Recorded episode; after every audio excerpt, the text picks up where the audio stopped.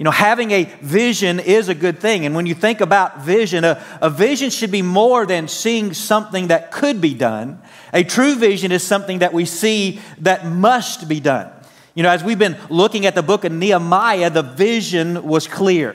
The walls of Jerusalem needed to be rebuilt. God had given this vision to Nehemiah, and Nehemiah knew that the vision needed to be carried out the walls around Jerusalem needed to be rebuilt, in part because it meant security for the people of Jerusalem. But more importantly, a rebuilt Jerusalem was symbolic of the rebuilding of the people. As we have said, the fact that Jerusalem was destroyed represented the fact that the people's relationship with God was broken. The people had been sent into exile by God because of their rebellion against Him. And for the people to know that this relationship was restored, it required a rebuilt Jerusalem.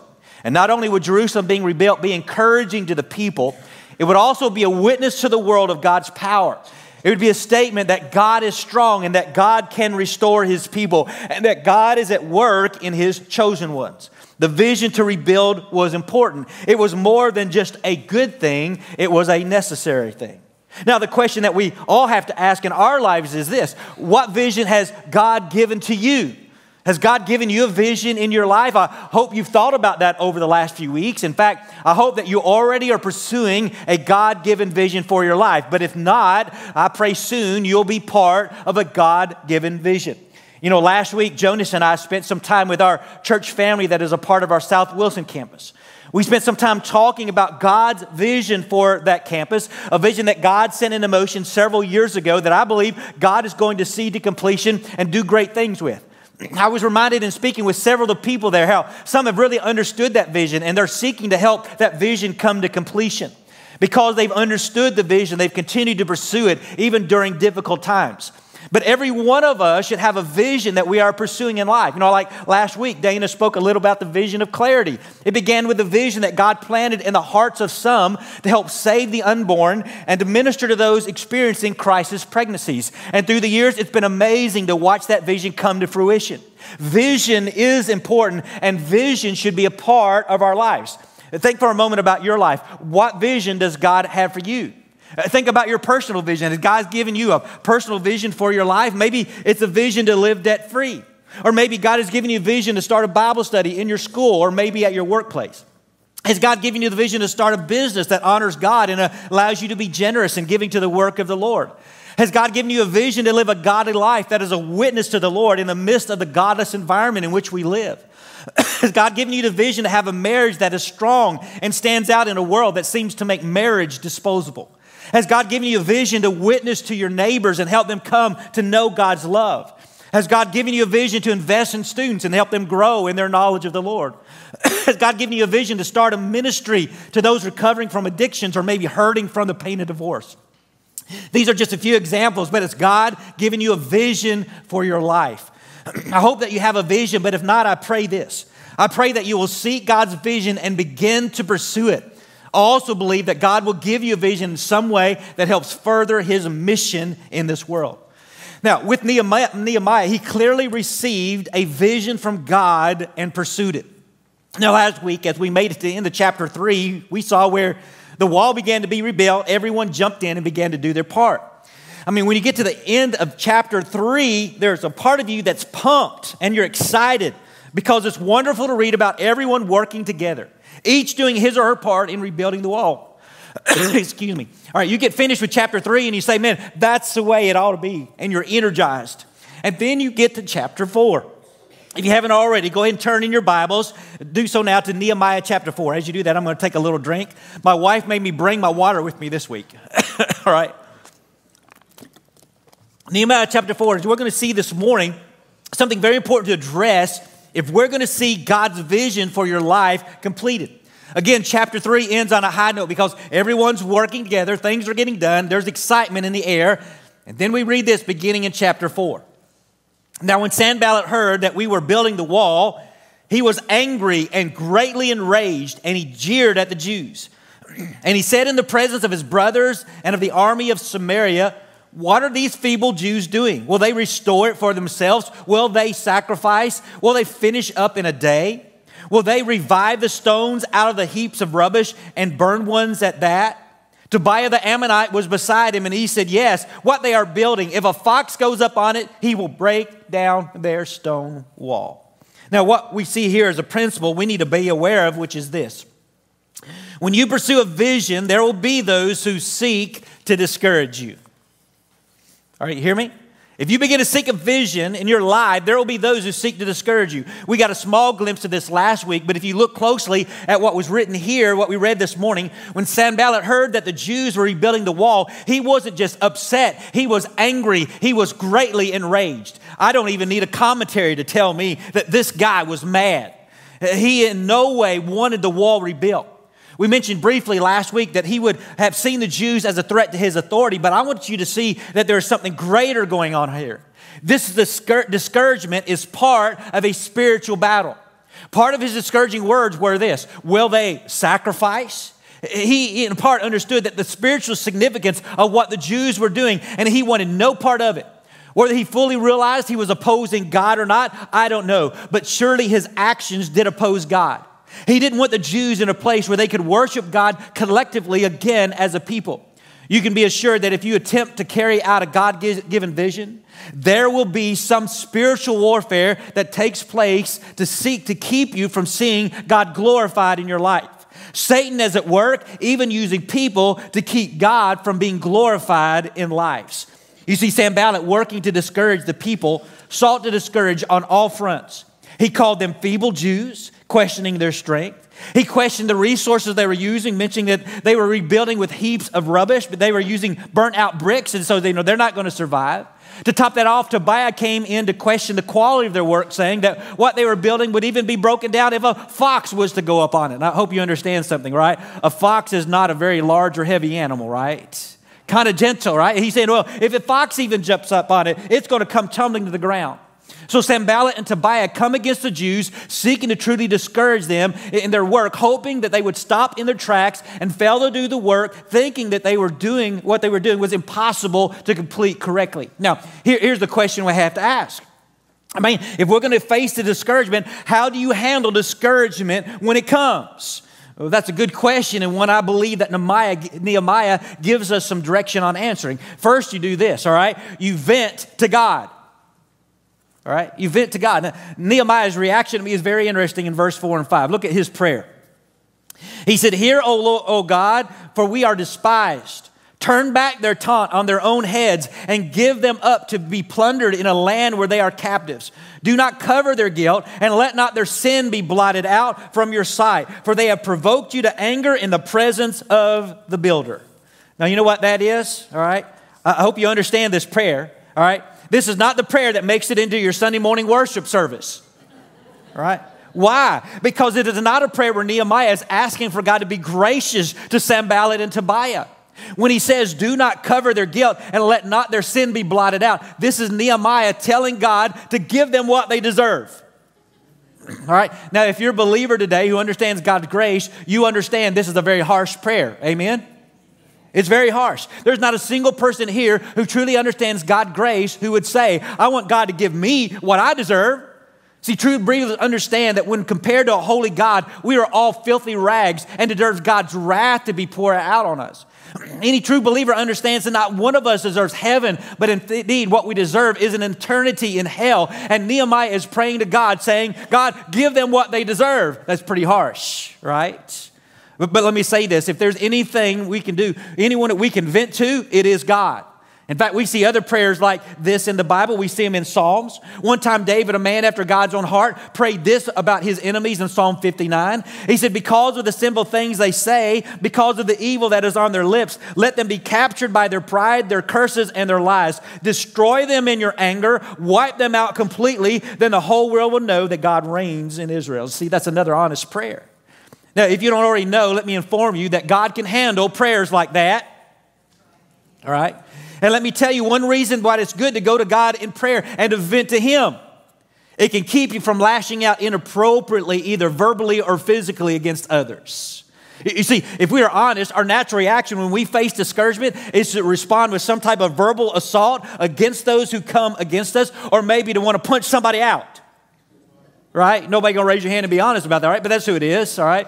But, but we know this none of that is honoring God But that is why venting to God is a good thing because here's what can happen. If we vent to God, He can change our heart before we act inappropriately. God doesn't want us to stay in our anger, even against those who oppose us. I, I, believe we can vent to God honestly how we feel, but I also believe He wants us to end up in a different place. He wants us to end up in a place of grace. And I know that because Jesus gives us a different example. Here's the example that we are told to follow in 1 Peter 2.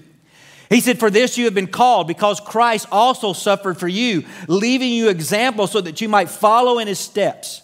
He committed no sin, neither was deceit found in his mouth. Now look at this. When he was reviled, he did not revile in return. When he suffered, he did not threaten, but continued entrusting himself to him who judges justly. You see, no doubt as Jesus was fulfilling the vision that the Father had for his life, he was mocked, he was harassed, he suffered all kinds of actions and that, that sought to discourage him. But he did not respond in anger. He didn't threaten those who came against him, but he completed the Father's will and entrusted those who came against him to the God who is a just God. And I can assure you something, folks.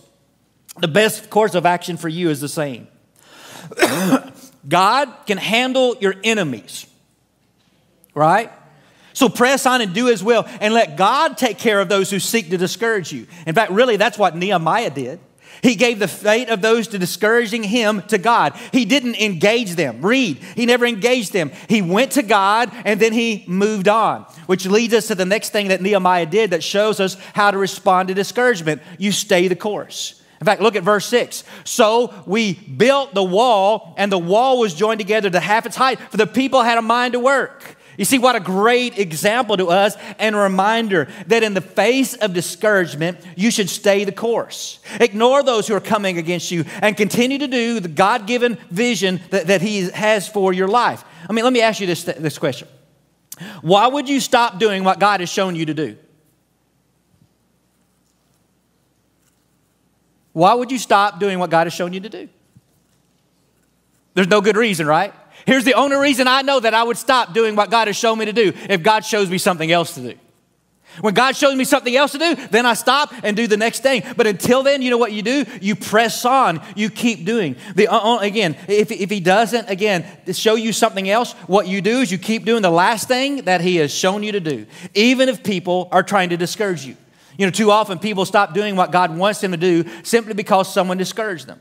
Someone told them, man, there's no way you can ever live debt free. So you stop trying. Someone said, you're, you're, you're, trying the impossible. And so you quit. Someone said, you just don't have the resources or what it takes. And so you stop. But why?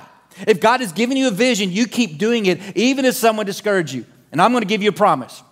All right? Even if things get tough, God will never let it get so tough that you cannot complete what He has asked you to do. All right? Think about what the Apostle Paul said when he looked at his life of pursuing God's will. He said this in 2 Corinthians 4 8 and 9. We are afflicted in every way, but not crushed, perplexed, but not driven to despair, persecuted, but not forsaken, struck down, but not destroyed. Do you get what he's saying? Pursuing God's will can be tough, but it is not so tough that you cannot endure when you are doing what God wants you to do. As I say that, though, I need to give you the next aspect of responding to discouragement. Are you ready for this one? Be ready for more discouragement. That's a good point, right? Nehemiah hears the discouragement. Nehemiah and the people stay the course and build the wall. And what happens? Look at the next verse, verses 7 and 8.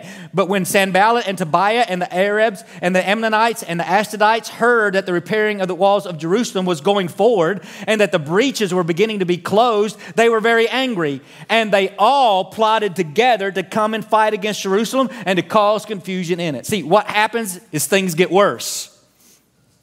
All right? Go, go, go, go, and tell your friends, the preacher told me today things are just going to get worse, right? Not only is Sanballat and Tobias saying bad things, but now they're joining forces with others to plot and fight against Nehemiah and the Jews. This might, not, might, might seem not only discouraging, but for some who are looking at this from a godly perspective, you might think it's not right that when you're attempting to fulfill a God given vision, that your fate would, you'd face such difficulty. However, let's never forget what Peter told believers in 1 Peter 4. He said, Beloved, do not be surprised at the fiery trial when it comes upon you to test you as though something strange were happening to you. But rejoice insofar as you share Christ's suffering, that you may also rejoice and be glad when his glory is revealed. If you are insulted for the name of Christ, you are blessed because the Spirit of glory and of God rests upon you. In other words, here's what I think we forget sometimes as believers that this world is not our home.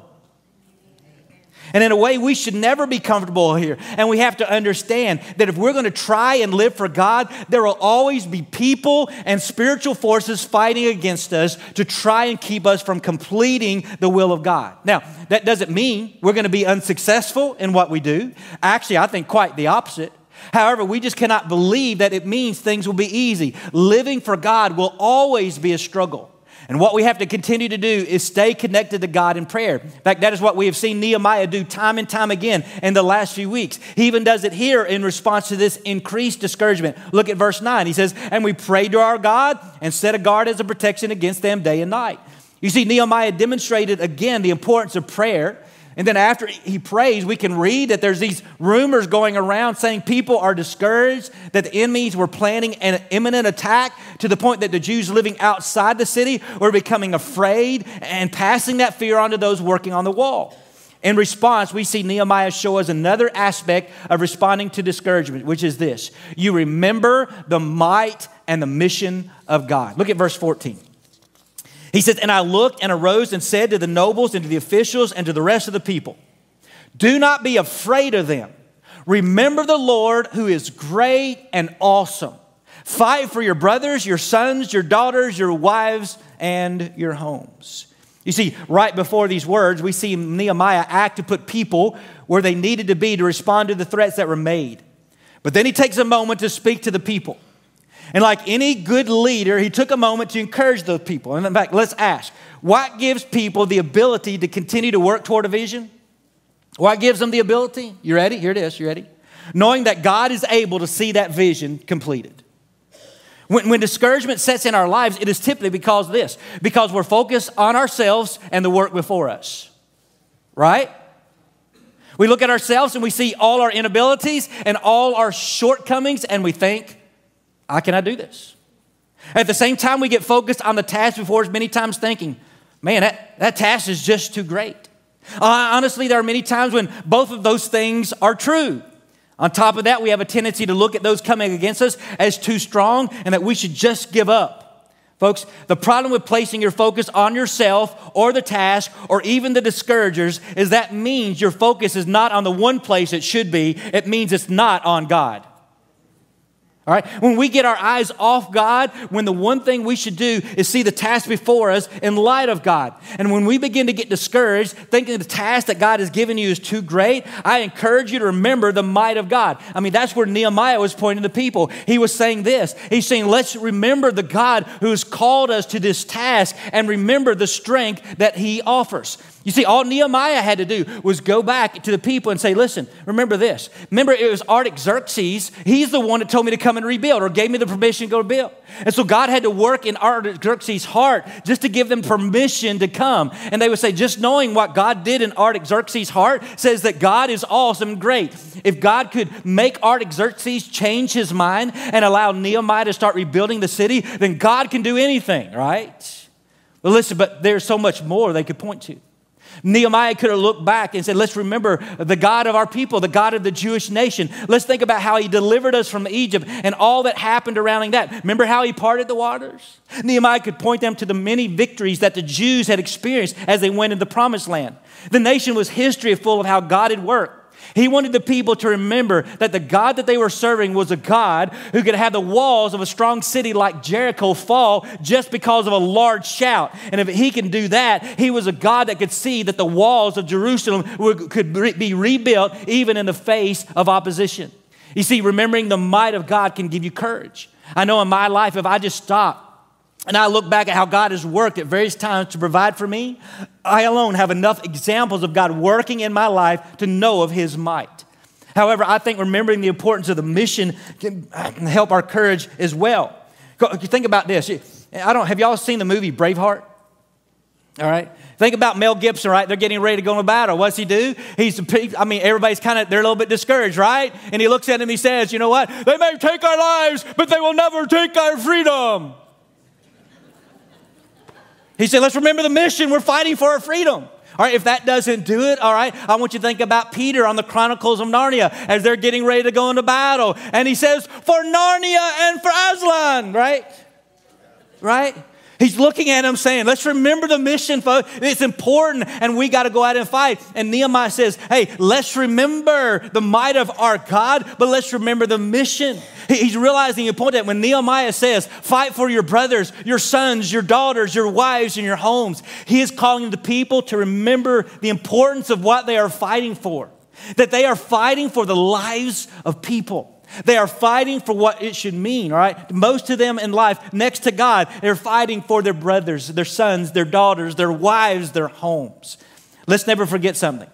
That as we've been looking at Nehemiah, the building here is not so much about the rebuilding of a wall, it is the rebuilding of a people. When we think about the vision that God has given us, the vision that He will give you will ultimately be about people and their lives. You know, I've mentioned that if God gives you a vision about being debt free, let me go ahead and say this. It will not be so much about you not having debt as it will be about you in a position to serve God without a financial burden hanging over you and about you being able to be in a better position to help others. If God gives you the vision about starting a ministry, it's not going to be about you having something to brag about and say, look at the ministry that I have built, as it will be about you having an opportunity to help change lives. You see, the thing that should always help us continue moving forward and fulfilling our vision is knowing that God has given us a mission and a mission of helping others. And in case people look at you and say the mission is greater than you can handle, I say great, because that is just how God wants it. Think, think about this. One of the things that the enemies of Nehemiah were saying is that the materials they were using were defective, that, that, that they, they were bricks that had been burned and they were, they were not good for anything. The, the people were using bricks, that have been too damaged and unuseful. But can I tell you what, folks? God can use whatever He wants to accomplish His task. All right? He can use burnt, broken bricks. And guess what? He can use burnt, broken people. All right. Paul pointed us this reality when he said this in 2 Corinthians 4 7. Before mentioning the difficulties he faced in ministry and pursuing God's vision, Paul said this But we have this treasure in jars of clay to show that the surpassing power belongs to God and not to us. All right? See, if someone ever tries to discourage you saying you don't have what it takes, you can look back at them and say, You're right. But God is great and the power belongs to Him and the mission is going to be completed because of God and not because of me. Right? And you press on pursuing the mission that God has for you because it is an important work, because lives are at stake, and you're not going to quit because of discouragement. Which leads me to the one last thing that Nehemiah shows us about facing discouragement. You revise the plan and lean on each other. All right? Look at verse 15. When our enemies heard that it was known to us and that God had frustrated their plans, we all returned to the wall, each to his work. But briefly, let me just say this, all right?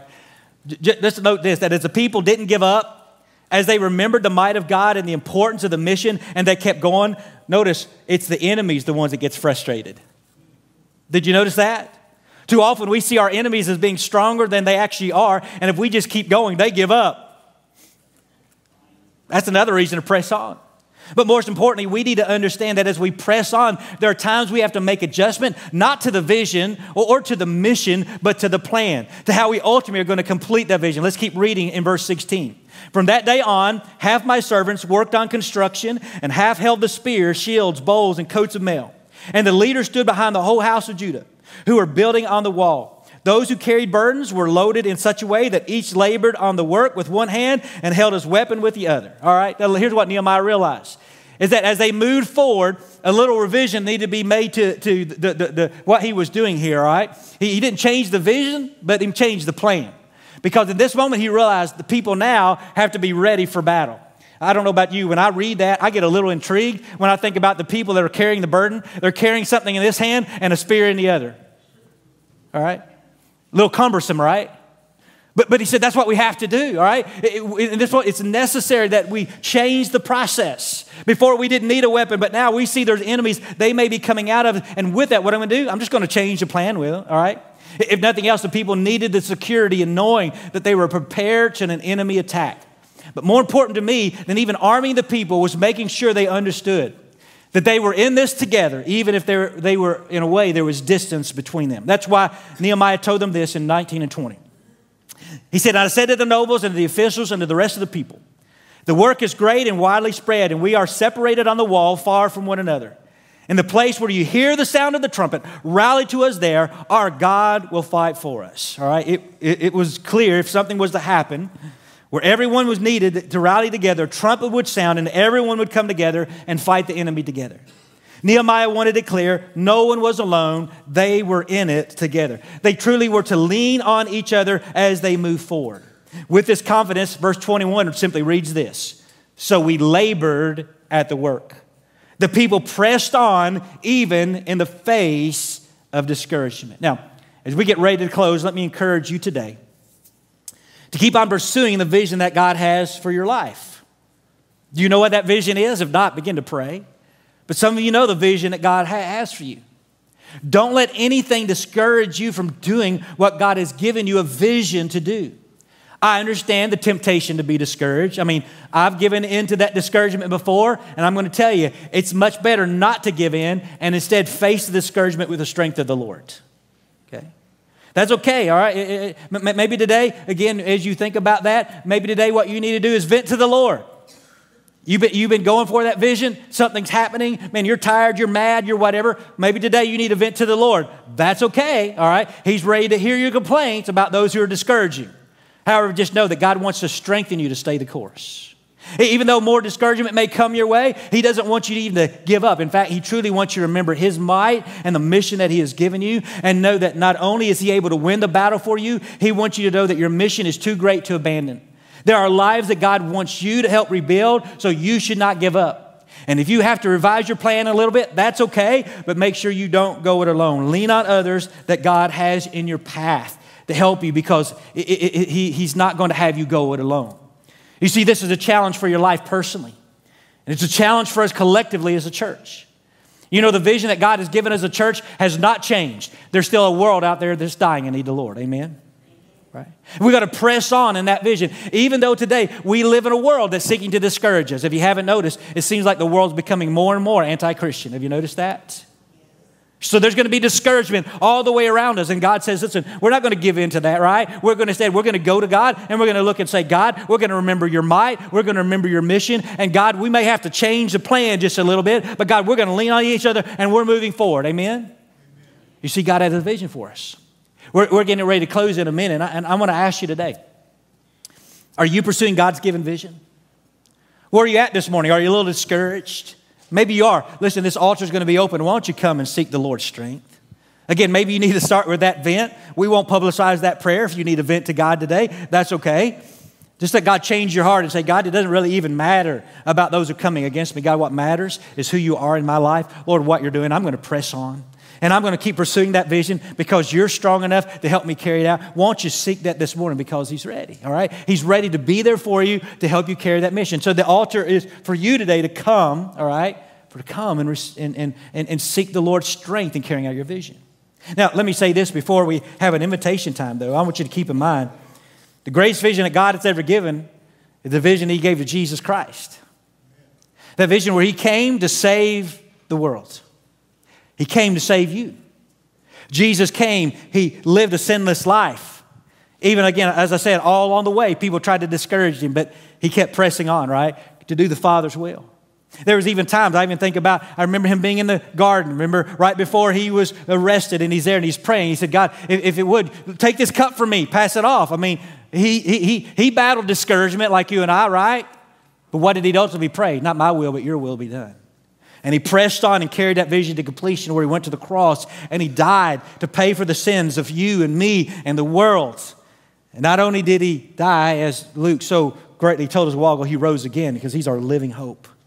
All right, and he has come to offer life to all who would put their faith and trust in him. And some of you this morning, the vision that God first has for your life is that you would give your life to Jesus Christ.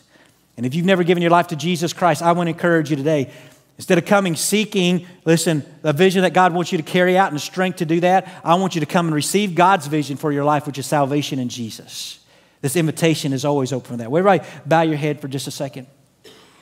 We're getting ready to go again to the invitation time, and there's going to be time for you to do whatever you need. Again, maybe it doesn't have anything to do with the message, but you just got a burden you want to bring to the altar. You can do that this morning. Or again, maybe you are seeking strength to carry out the vision that God has for you. But again, in this moment above all, if you're here today and you've never received God's vision for your life of salvation, I want today be the day when you come and give your life to Jesus. I'll be standing up here. Brother Jacob will be here. We'll be glad to greet you and talk to you about Jesus. But if you've never given your heart to the Lord, I want you to even pray just a simple prayer like this that you just might say, Dear, dear God, I know today that, that I'm a sinner. And God, I don't deserve your love, I don't deserve your salvation. But I know that through Jesus Christ, you've offered me forgiveness through your grace.